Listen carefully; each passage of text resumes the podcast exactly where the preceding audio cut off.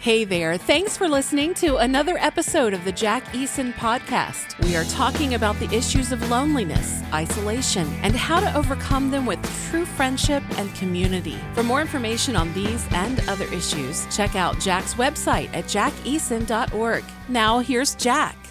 Thank you for tuning in today. It's Jack Eason here, and I am here with uh, a really great guest today, Rashawn Copeland.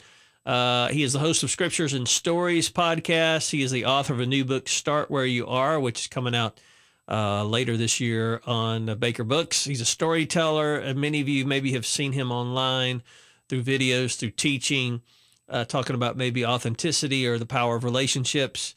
Uh, this guy's got a huge uh, audience, diverse audience. I mean, millions following you on on your I'm So Blessed Daily uh, what you do on Facebook, and of course, hundreds of thousands on Instagram, uh, as well as all your social media. Man, it's awesome. Uh, you're a husband, father, speaker, author, business leader, doing a lot, and uh, we're privileged to hang out with you a little bit today. We're going to jump right into it because I know you're a busy guy.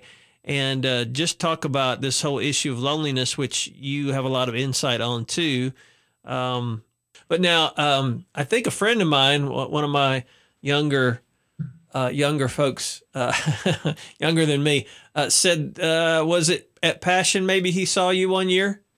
Oh yeah, yeah. I was there uh, two years ago. Okay, probably 2018. Had a phenomenal time. Yeah, that was really good. That's awesome. You know, Louis Giglio and the team out there, they're doing amazing things. They are. Yeah, yeah they are. They are. So, how did you get connected with uh, traveling, speaking?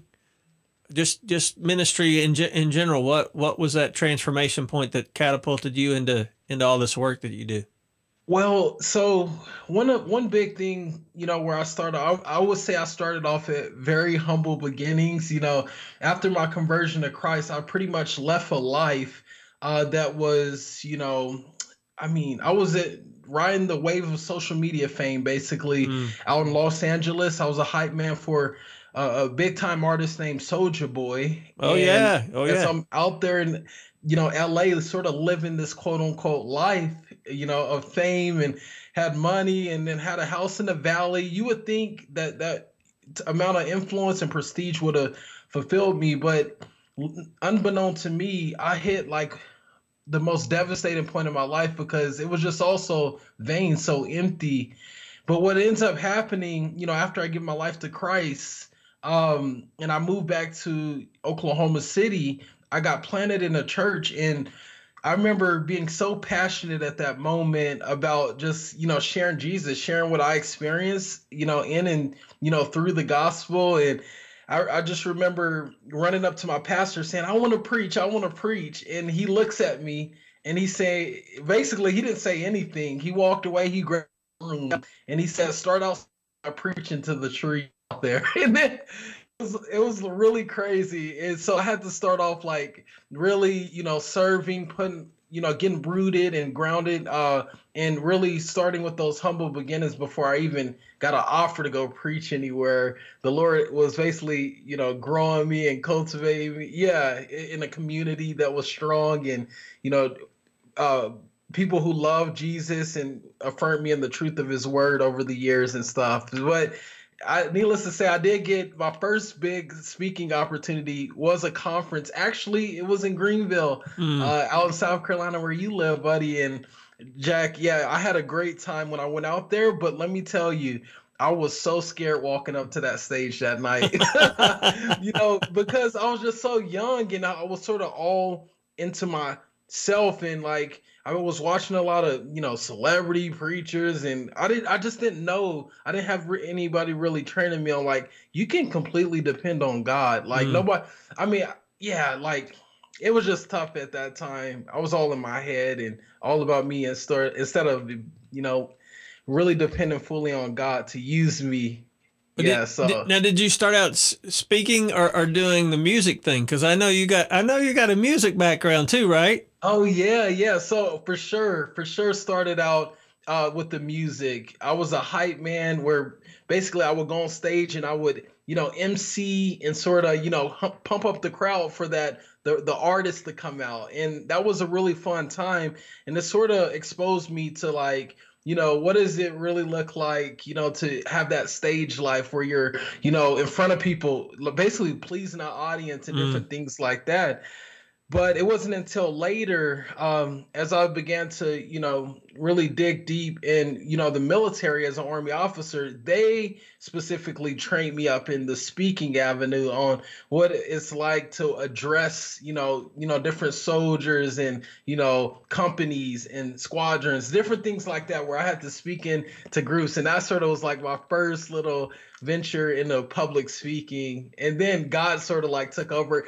That's when i got passionate about you know speaking when god began to you know lay his holy spirit in me and uh, mm. yeah he changed my life and i got to share my testimony and that was fun times that's awesome now, now you're you can't you did you come from a military family am i remembering correctly i i read a few things is that uh, is that the connection yeah. to military no Yes, sir. So uh, my my dad was actually uh, a Coast Guard, um, and he served in there for 20 years. He retired, but uh, I was raised in Miami, Florida. I literally spent most of my years on military bases, and essentially, what what what we would do was travel every three years. I would be in a new city, like because because of the military, and I really didn't know how you know a real relationship looked like you know as far as with friends because i knew i couldn't give too many people access to my heart because i would always have to leave and yeah. it i just lived like that and i lived out of fear and i lived out of like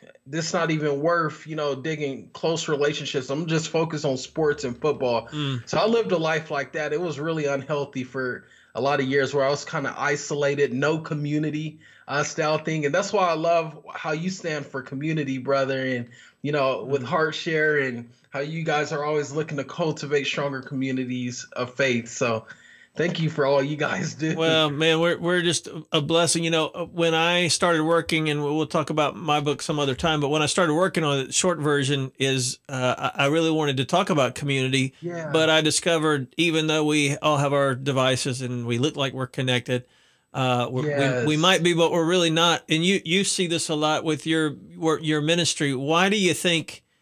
I mean, obviously, smartphones could be a part of it, or social media. I think it's bigger than that. But given your experience, why are we? Uh, are you seeing loneliness out there among the culture, especially oh, millennial and Gen Z? I mean, that's a lot of the age group that you work with. What are you seeing? Certainly, certainly, Jack. So one thing as you might have heard it, we're the most connected generation, but yet the most disconnected. Mm. You know, the social media thing, I feel I love it as much as I love it, as much as com- connections I've made. I mean, I've met people across the street and all the way overseas through social media, like literally face to face. And one thing that I can say is that the tool of social media will never replace the actual, you know, the beauty of just being really connected in mm-hmm. the in the flesh physically like mm-hmm. it would never you know it would never be able to you know really satisfy that longing for true intimacy true partnership that we all have in our in our hearts mm-hmm. like and i think we're built to be together and that's what i want to encourage someone maybe that's listening now yeah, don't get so caught up by it. Maybe it's a millennial or Gen Z. Don't get so caught up on your cell phone, you know, uh, you know that you miss the people who are right there in that moment. Mm. Be present. Yeah. So yeah, that's I've been learning how important it is, and like here's where it really hit me, uh, Jack. When I was sitting at, um, it was a couple weeks ago. I was sitting here in my actually in my living room, and I had just come home from work. Of course, I walked through the door uh, I'm sort of trying to get out the uh, the the work mindset. I try to put on the dad hat, the husband hat, and I'm I'm walking up into the living room, and all of a sudden I get a phone call out of nowhere. As I get this phone call, I'm talking to a guy about some work stuff, and you know, sort of you know a tougher day trying to navigate through different things, dealing with work, and I, so I sit down and immediately after the phone call, I jumped into my email to finish this last piece of work. But here's what really hit me. What hit me was my two year old son was jerking on my pants, trying to get my attention, mm. like for almost like three minutes. And then my wife had to look up and say, Look at your son. And then that really, man, it broke my heart. And mm. like, I literally wanted to toss my phone at the wall through the But uh, was amazing how you know you know God just opened my eyes to that. Like, dude, you gotta hey get focused, get focused on back on what's the priority, mm. what you truly should be pursuing, and have boundaries. You know, yeah. boundaries when it's time to clock out, clock out. Yeah. yeah. What? Why do you? Why do you think? Or, or beyond social media and things like that, is there something uh, again, and I, not that it's exclusively for Gen Z or millennials. I think all of us deal with this. My age group deals with it. What what prevents us from from uh, thinking about or even um, engaging in community?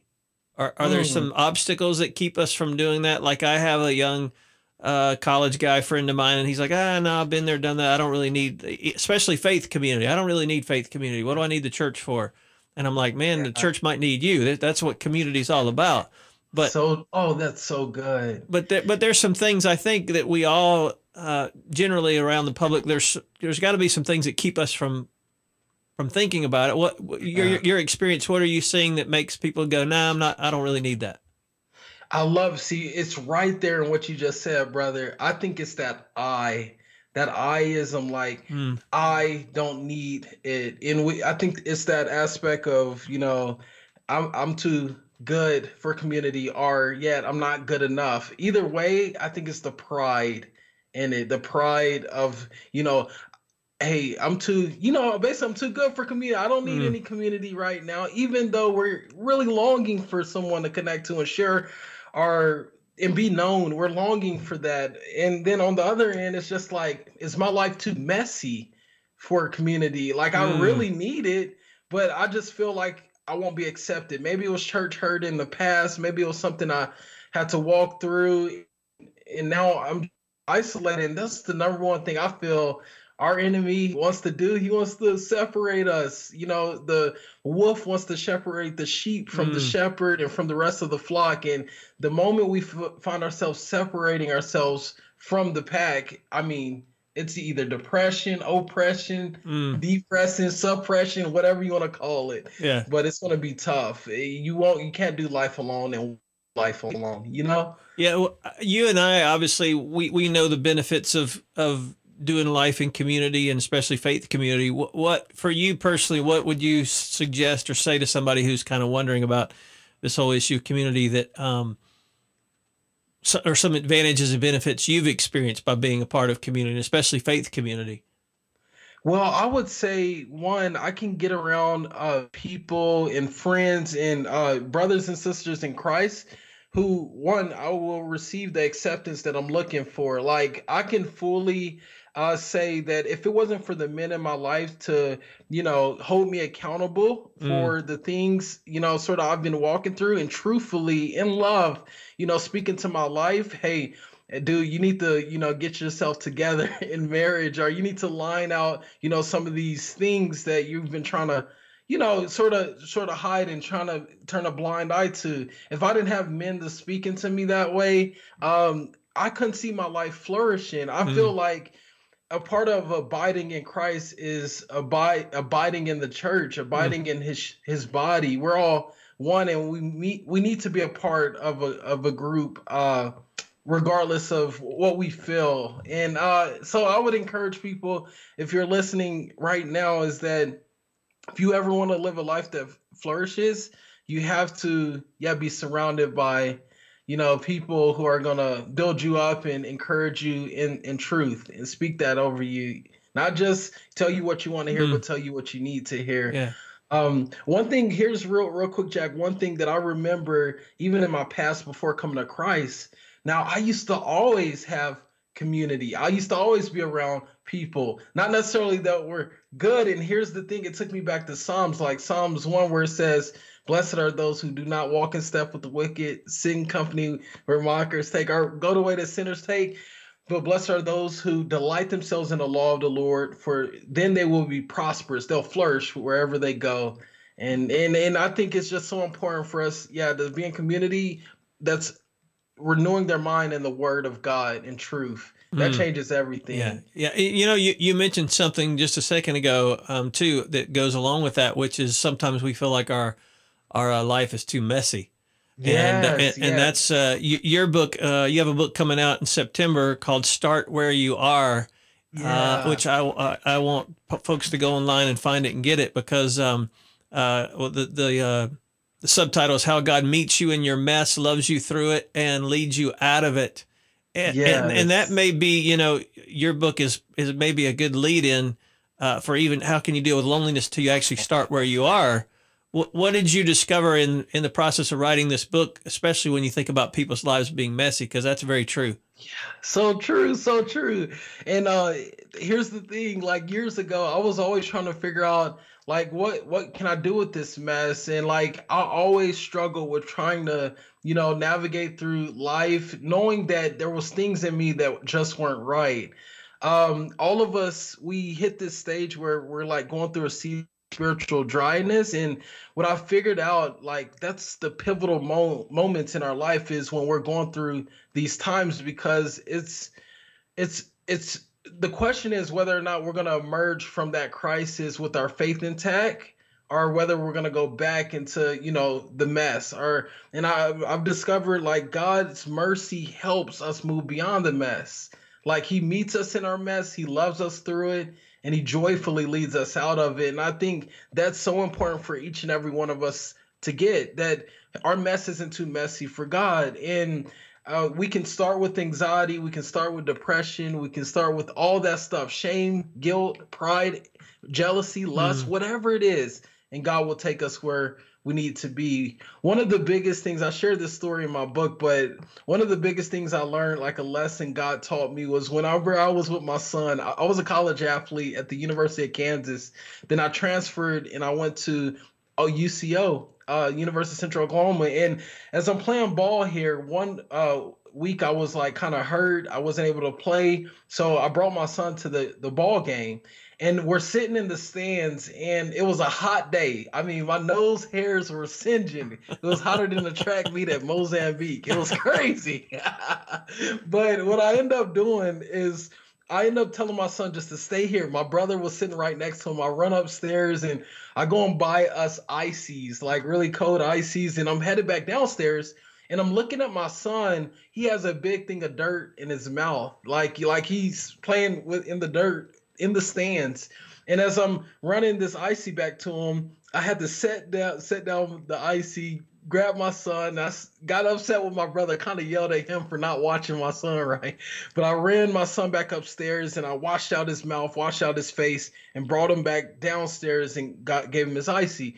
But I tell that story to say like oftentimes we choose to settle for less than God's best mm. in our lives, you know, in that dirt we typically play in, you know, we have a good father who is love, uh, who wants to, you know, clean us up, you know, but not clean us up, you know, by our own power, but he wants to, you know, give us the righteousness of his son, Jesus Christ, who already washed away the sins of the world when we admit, acknowledge our mess and we give it to him so he can clean us up. But yeah, I tell that story all the time because I had something that I desired to give my son, but he settled for dirt. like you know what I'm saying? Something so sweet and good. But yeah. Hey, I bet I bet it was hot. And I, have been in Mozambique in the in the heat, and it yeah, it, it, it's hot. Is it hot. It is hot. Yeah. Oh yeah. Oh yeah. Yeah. what what what is it about this this mess uh, though that um how do we for you how do you how do you tell someone to uh, to get out of it? Sometimes we just get so overwhelmed mm. by our stuff and our junk. The, the light bulb has to go on somehow. Obviously, the Holy Spirit, for those who are people of faith, that plays a role. But what was it for you? The illustration, you know, see, seeing your son was was part of it. But uh, I know yeah. just from reading your your testimony, you you've overcome a lot to just, um, you know, choosing yeah. to rejoice and start seeing yourself as God sees you. What was it a certain thing or was it just a process? Was it a lot of things that helped that wow. happen?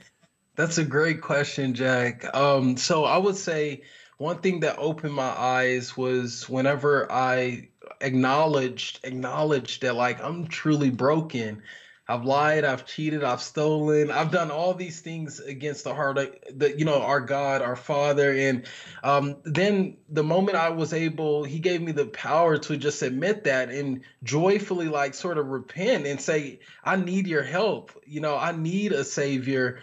That's whenever it opened in my heart to so much more stability. One that uh, he, I start scriptures like he demonstrated his love on us all while we are sinners. Like, I mean, at that moment, as I'm reading this, I'm a sinner. Wait, but Christ died for us? That opened up the eyes of my heart, like, wow, like I can actually be in relationship with this sovereign, this good, this holy and loving God. But not only that, um, another thing that really helped me move out of the mess uh, was uh, again what we've been talking about being around a strong group of believers who aren't afraid to be honest about not just my messy life but their messy lives. And we talk about it and it points us all right back to the cross the author and the finisher of our faith. And that changes everything. And um and I like I even go into it with my book. Like I was a guy who was shot down, left for dead one night my senior year in high school, and I'm bleeding, leaking, and no one's around. My football coaches weren't around. I mean, I was trying to please everybody, women. I was, you know, you know, the high school girls, and um, and just I was literally so puffed up and prideful because I had many scholarships coming in, University of Nebraska. I mean, I was just that guy you would look up to at the school, really popular. Mm. But needless to say, God humbled me one night. By the grace of God, this happened. I see it as such a, a beautiful thing now. But I'm I'm le- I'm laying on the ground, being left for dead, and this van peels out and at this moment, no one's around. I mean, a family, nobody. And I'm crying out to God for the first time. I mean, my heart's beating out of my chest. I'm weaving in and out of consciousness. I'm literally about to lose my life. I mean, I can feel on a cold night, uh, I'm, I'm laying in warm blood. Like, I mean, it's just so, it was a moment I never experienced. And at this time, I, I literally realized that at rock bottom, I realized who my rock was. Like, I had no one else so I said, God, help me, save me. I just basically acknowledged this God that I heard about. I knew of him, but I didn't know him. But needless to say, he brings somebody. I call this guy an angel. Uh, out of a, he was in a white pickup truck. Pretty strong guy picks me up, throws me in his truck. About 20 minutes later, like, dude, I'm, I'm like, my life is almost over. Like, it's crazy and he throws me into the hospital bed or you know the little gurney thing. And we we actually um uh the nurses actually surround me. And uh, one of the nurses had you know the audacity which i would see as a, such a blessing to, just pray over me and speak uh, you know you're going to be fine. But she also shared jesus with me. But not only that here here's what really blew my mind that night is my dad was a man's man he was a man, a military man, you know, that that comrade, you know, you know, that type of guy who would never cry. Mm. And this night he he comes to the hospital, tears leaking down his face as he walks through the door. And as I'm looking at him, I'm thinking like immediately, if this hurt my earthly father's heart, how much more did it hurt my heavenly father's heart to know that I'm living a life that isn't even me that I'm living a life that isn't even for him, out of my purpose, not knowing my identity, looking for security in everything but him, and living for acceptance. Those four things left me, you know, at a train wreck, and you know, the yeah, my body wrecked. Mm, so wow. And then he sort of awakened my spirit, you know, and quickened me for his purposes and will. But again, I drifted off a little bit after that, and my real I would say conversion or you know when I came back from that prodigal child life was in LA after being Soulja Boy and being suicide. So yeah. Wow. Yeah. Wow. But yeah, bro. I would say yeah, that community was huge though. If people want to get connected with you uh, uh, through through web or social media just to stay in touch with you and of course the book uh, coming out okay. after it comes out and it's around, what's the best way for them to to keep up with all things Rashawn? Awesome, Jack. Thank you, brother. Thank you. Um, I'll be humbled if you guys follow me on any social media network. You can Rashawn Copeland and also Scriptures and Stories podcast, which I will be having Jack on. Woo, woo, oh, woo. thank you, man. That out. Be honored. And then uh, again, you can uh, check out the website at RashawnCopeland.me or startwhereyouarebook.com. And that's it, brother. All right. That is awesome. I want to encourage our folks to, uh, again, check out this book. Uh, when it comes out, we'll send out uh, some information and updates. Start where you are, how God meets you in your mess, loves you through it. I love that part, and uh, leads you out of it. Amen. Man, that is Amen. good stuff. Thanks for listening to another episode of the Jack Eason Podcast. Be sure to check out the website for blogs, videos, and more help on the issues of loneliness, friendship, and community. To get updates on the release of Jack's new book from Revell Publishing, sign up for an email alert at jackeason.org.